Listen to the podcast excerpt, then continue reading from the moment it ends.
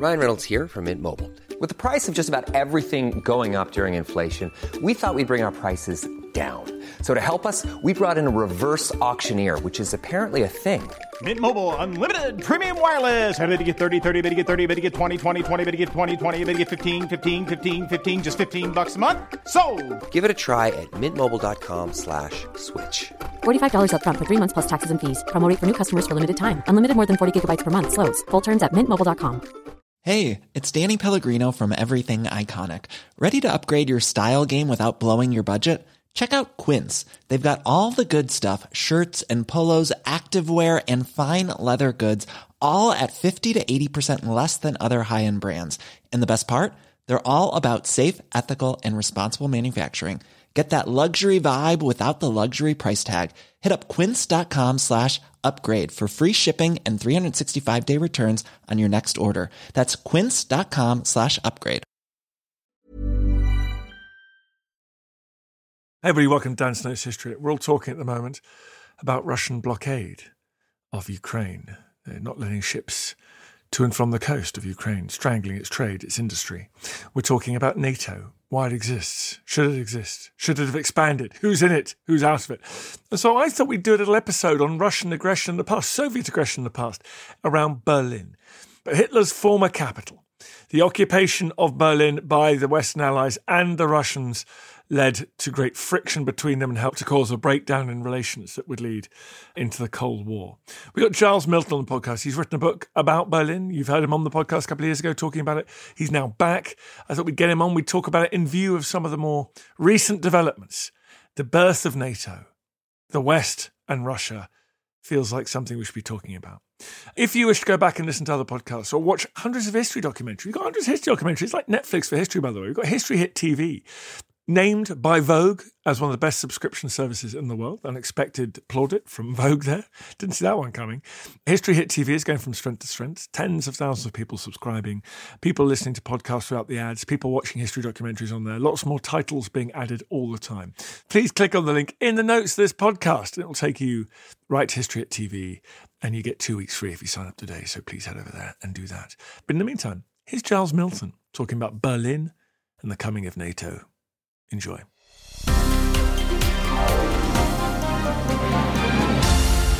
Giles, great to have you back on the podcast. Thanks for having me on. Delighted to be here. We've interviewed in many places. We're in the flesh. I've interviewed you while sitting in a field in Wiltshire drinking beer. We've done many of these interviews. This is very pleasant to have another one. Um, talk to me about Yalta at the beginning of 1945 in the Crimea. It all feels a bit more resonant than the last time we talked. And the great warlords were busy dividing up the post war world. Yeah, it's 1945 February, and the big three that is, Churchill, Roosevelt, and Stalin they're meeting in Yalta. The war is coming to an end, and they know they're going to win it. And basically, they meet up to thrash out a new world order. They're dividing up the spoils, basically. Who's going to get what? And they sit down round a table and they decide what to do. And, and one of the key things they've got to decide is what to do with defeated Germany. And they decide they're going to split Germany into two separate parts. The Soviets are going to get the east of Germany, and the Western Allies, that's the Americans, the British, and the French, are going to get the west part of Germany. And they also decide to do exactly the same thing with Berlin, the capital, the defeated capital of the Third Reich. It is also going to be split into two constituent parts, with the Soviets getting the east and the Western Allies getting the western sectors of the city. But you only have to look at a map to realize there is one big potential problem for the future here. And that is that Berlin sits squarely inside the eastern Soviet occupied area of Germany. And so if this wartime alliance goes sour, if things go wrong, if they fall out with Stalin, well, it would be quite easy for him to cut off the sectors of Western Berlin and leave the Allied garrisons high and dry inside the city and unable to get access to any food, any supplies, any munitions. They'd be completely isolated. We talk about sectors and occupation. Was it ever imagined that they would be two separate countries with different political systems and governments for the most of the rest of the 20th century? Absolutely not. Another important thing at Yalta was that they decided that this a wartime alliance that had worked so well, they were going to try and continue it into the post-war period. So Stalin was going to remain an ally of the West. And just listen to this. This is one quote from uh, Churchill, and I think it says a lot. He said at Yalta, he said, It's no exaggeration or compliment of a florid kind. He said, When I say that we regard Marshal Stalin's life as most precious to the hopes and hearts of us all, we feel we have a friend whom we can trust. And I hope he'll continue to feel the same about us. So there really is this great desire, this willingness for the big three to remain on good terms as allies into the post-war period. And certainly from Churchill and Roosevelt's point of view, they could never have envisaged that what they've decided at Yalta is going to end up with the forming of two separate and hostile countries. At Yalta, we've got there's a bizarre diplomacy going on between them. Churchill felt he was getting a bit elbowed out the way, and it's true that Roosevelt and Stalin seem to be going on particularly well. Particularly talked about the lemon tree. Uh, this is rather wonderful. Yeah, um, Roosevelt wanted to mix martinis, and he said, "To oh, have a really good martini, you need lemons, fresh lemons." And there weren't any fresh lemons available in Yalta at the time. The next day, he wakes up, opens his bedroom door, and there's an entire lemon tree covered in lemons sitting in the corridor outside. Stalin's had it specially dug up, uprooted, and shipped in from Georgia so that the president would have his lemons. There's lots of lovely little anecdotes like that. Uh, Churchill, of course, many people felt he was under par. He was not performing very very well, partly because, as one of his aides noted, he was drinking bucketfuls of Caucasian champagne, and maybe that slightly affected his performance when it came to diplomacy. so they decide they're going to divide up Germany. They still trusted Stalin at this point, didn't they? They really did. They could see no reason why this was going to go wrong. They really believed everything that had been promised at Yalta. But one massive change had taken place between the Yalta conference and the Soviets taking Berlin. And that was that the Red Army had stormed through most of Eastern Europe. And by the time it came to May 1945, the Red Army and Stalin was in control of a massive swathe of territory. You know, all of the Eastern European countries, all of the eastern part of Germany. So this gave Stalin an immensely powerful position, you know, bargaining position, if you like. The Western allies, the Western armies, were still miles from Berlin. So the Soviets had this window of opportunity to come into the capital, to basically loot, ransack, and sadly rape when they were there. They had two months of doing this before the Americans and Brits would arrive in the capital to claim their share of the western sectors of the city. Was it the behaviour of the Red Army in Eastern Europe, the atrocities, the asset stripping of East Germany was already underway? Did that help to destroy the kind of trust and amity that existed between the wartime allies? I think the Americans and Brits were pretty horrified when they heard the stories of what had been done, particularly to the Berlin women. You know, we're talking over 100,000 Berlin women were certainly raped, possibly many, many more. But also, they were so shocked when they moved into their western sectors of Berlin, the American sector, the British sector, to sort of claim their bits of the city. And they discovered that absolutely everything had been looted. So when they went into the factories, there was nothing left at all. When they went into the houses they intended to live in, everything had been stolen. It was quite astonishing that the Red Army had just gone through and taken absolutely everything that was movable and shipped it back to Moscow. And who are the key people involved in this early diplomatic jostling? Yeah, so you've got the four sectors of Berlin, which require four commandants.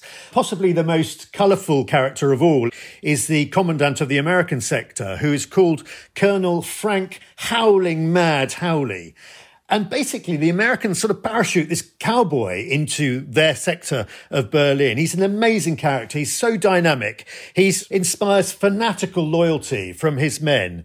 He realizes from really from the minute he arrives in Berlin. He says, I came to Berlin thinking the Germans were our enemies, but I realized very quickly that the Soviets were now our enemies. He looks at the state of the sector that he inherits and realizes, my God, they've just gone through this and looted everything.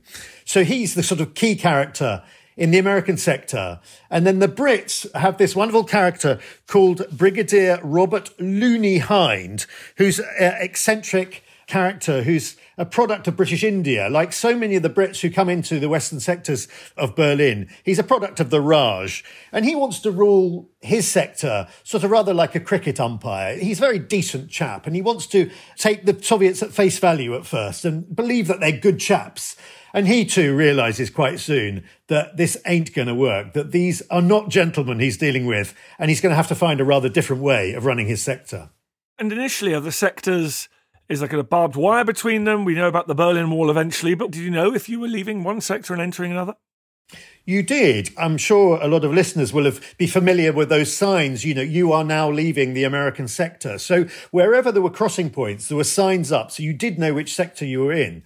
But in the early days, in 45 and early 46, you could still cross from sector to sector quite easily. Although there were numerous problems with drunken soldiers straying into other sectors and then un- pulling out their pistols and unleashing a few bullets, you know, so there was violence, there were fights, there were brawls, invariably involving too much alcohol. So already you could see the potential for complications in this divided city. Who's a sort of Russian commander? Their key figure is this chap called General Alexander Kotikov. He's been placed there by Stalin. He's a highly effective character, and his job really is to try and kick the Western Allies out of Berlin as a precursor to kicking the Western Allies out of Western Germany as well. From day one, Colonel Howley and General Kotikov are at each other's throats. They realize that this is a battleground, and they are the two key figures.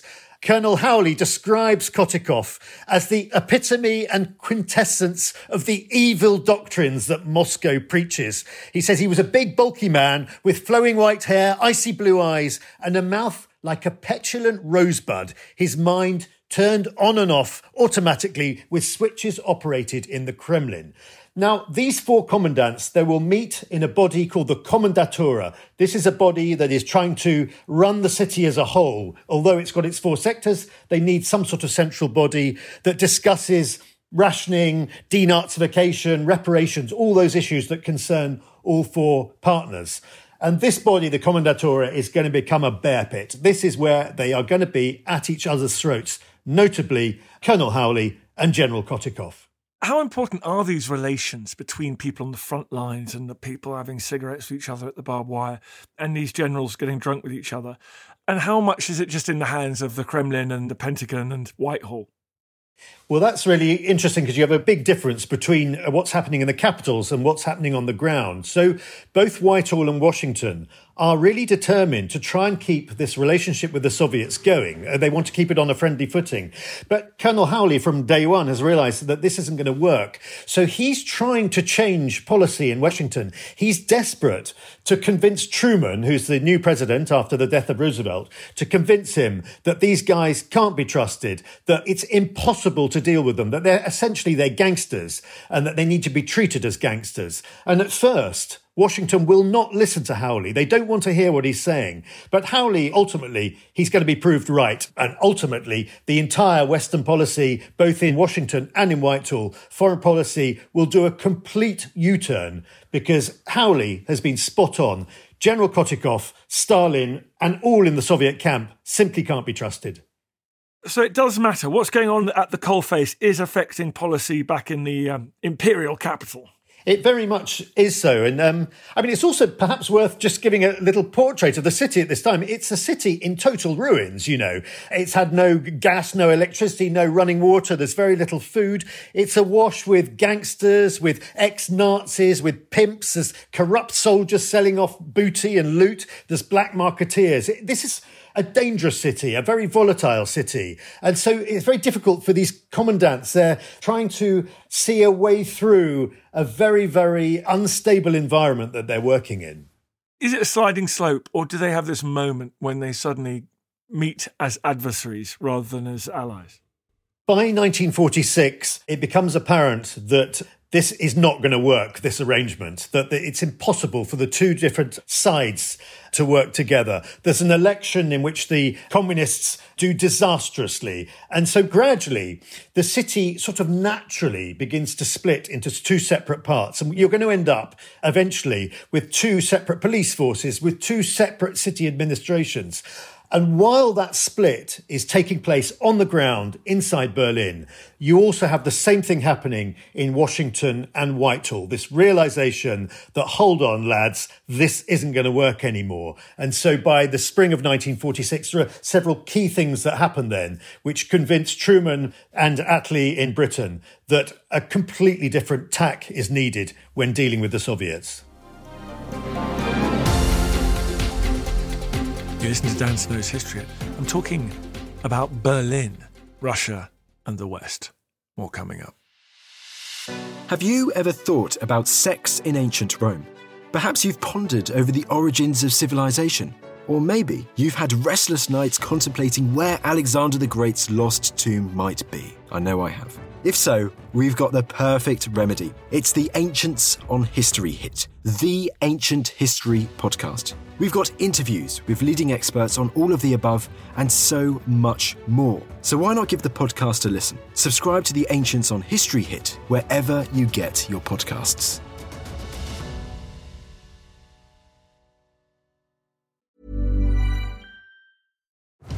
Have you ever wondered if the Hanging Gardens of Babylon were actually real? Or what made Alexander so great? Join me, Tristan Hughes, twice a week, every week on the Ancients from History Hit, where I'm joined by leading academics, best selling authors, and world class archaeologists to shine a light on some of ancient history's most fascinating questions, like who built Stonehenge and why? What are the Dead Sea Scrolls and why are they so valuable? And were the Spartan warriors really as formidable as the history books say? Join me, Tristan Hughes, twice a week, every week on the Ancients from History Hit, wherever you get your podcasts. Selling a little or a lot? Shopify helps you do your thing however you cha-ching. Shopify is the global commerce platform that helps you sell at every stage of your business. From the launch your online shop stage to the first real life store stage, all the way to the did we just hit a million orders stage. Shopify is there to help you grow. Shopify helps you turn browsers into buyers with the internet's best converting checkout. 36% better on average compared to other leading commerce platforms because businesses that grow grow with Shopify. Get a $1 per month trial period at shopify.com/work. shopify.com/work. Hey, I'm Ryan Reynolds. Recently, I asked Mint Mobile's legal team if big wireless companies are allowed to raise prices due to inflation. They said yes. And then when I asked if raising prices technically violates those onerous 2-year contracts, they said, "What the f*** are you talking about? You insane Hollywood ass." So to recap, we're cutting the price of Mint Unlimited from $30 a month to just $15 a month. Give it a try at mintmobile.com slash switch. $45 upfront for three months plus taxes and fees. Promo rate for new customers for limited time. Unlimited more than 40 gigabytes per month. Slows. Full terms at mintmobile.com.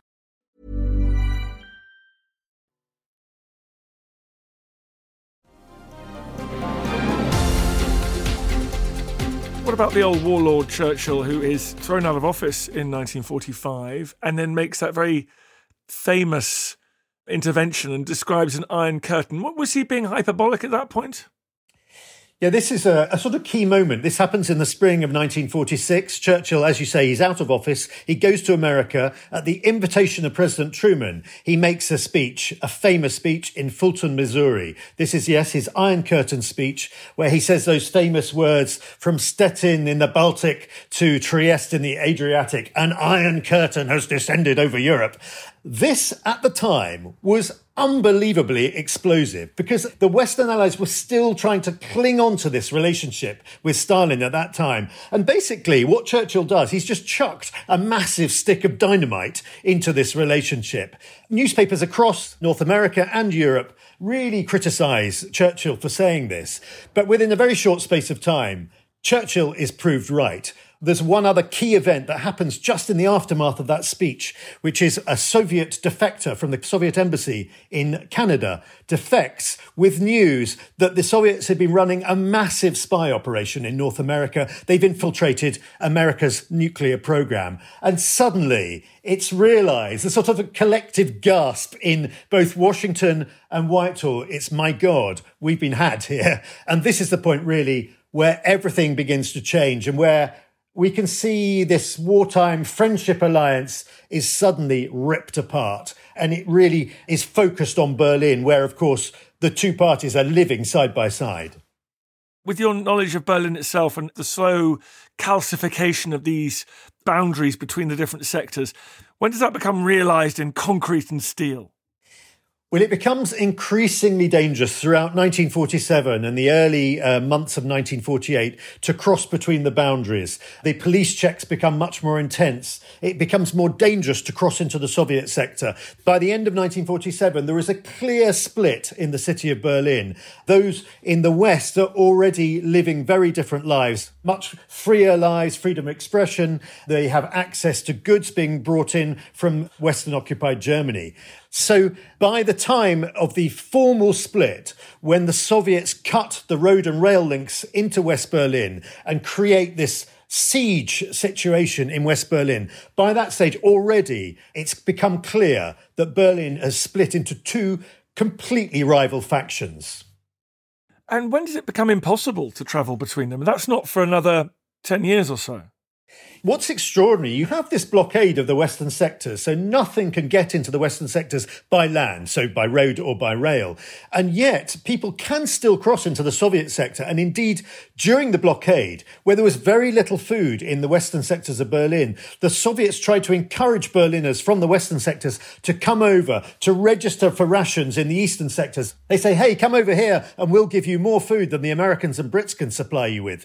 But once you were registered in the eastern sector, you'd sort of thrown in your lot with the Soviets. So very, very few Western Berliners were prepared to sign up to the Soviet system, if you like. They were to remain in the Western sectors in incredibly difficult situation with very few supplies, with almost no fuel, with no electricity or gas. You know, this was an extreme blockade with 2.4 million Berliners having access to only what could be flown in by air, you know, on the American and British Dakotas. And then the blockade, the coming of blockade, that's a step, only one step from war, really. So that's incredibly hostile. How does the blockade come about? This is a very, very dramatic moment. There's a complete fallout in the Kommandatura, particularly between Howley and Kotikov. Kotikov storms out of this meeting of the Kommandatura. A few days later, the Soviets announce this dramatic news that they are cutting all road and rail links from Western occupied Germany into Berlin. Suddenly, we have a siege. We have two and a half million Berliners and garrisons of 25,000 American and British troops who have absolutely no access to any food, supplies, munitions, or anything. It's a bit like you imagine a medieval castle pulling up the drawbridges. They can't get anything into the city. There is only one way to get supplies in, and that is by air. The Americans, Colonel Howley, he is banking on the fact that the Soviets won't dare shoot down their planes. He doesn't know that they won't, but he's going to take a gamble. And this gamble proves to be correct. So the only way into the city is by air. But imagine supplying two and a half million people by air. You need an absolute minimum of four and a half thousand tons of food every day flown into Berlin to keep the population from starving. A Dakota of the time could carry two and a half tons. So this is going to take hundreds and hundreds of planes landing every sort of 90 seconds into Berlin's two airports from Western Germany to keep the city alive, to keep Berliners from starvation. And did anyone believe this would be possible? I mean, really nothing like this had been tried before. But, well, people had tried it before. Goering tried it at Stalingrad, but um, it was so unimaginable it would work. Well, it's interesting you mentioned Stalingrad because Stalin himself looked back at Stalingrad and said, the Western Allies are never going to be able to do this. It was believed to be sort of logistically impossible to do this. But actually, in a time of crisis, it's always good to call on the services of a good old British boffin. And uh, this is exactly what happens in Berlin. There is a chap called Air Marshal Reginald Waite and he's a mathematical genius. He's never seen leaving home without a trusty slide rule. And he begins to work out that with two airports in West Berlin and eight airports in the western sectors of Germany, it is just about feasible to keep the city alive if you have planes flying in on five different levels round the clock. Every 60 seconds they're landing into the city. You can just about do it. And so he proves that it can be done.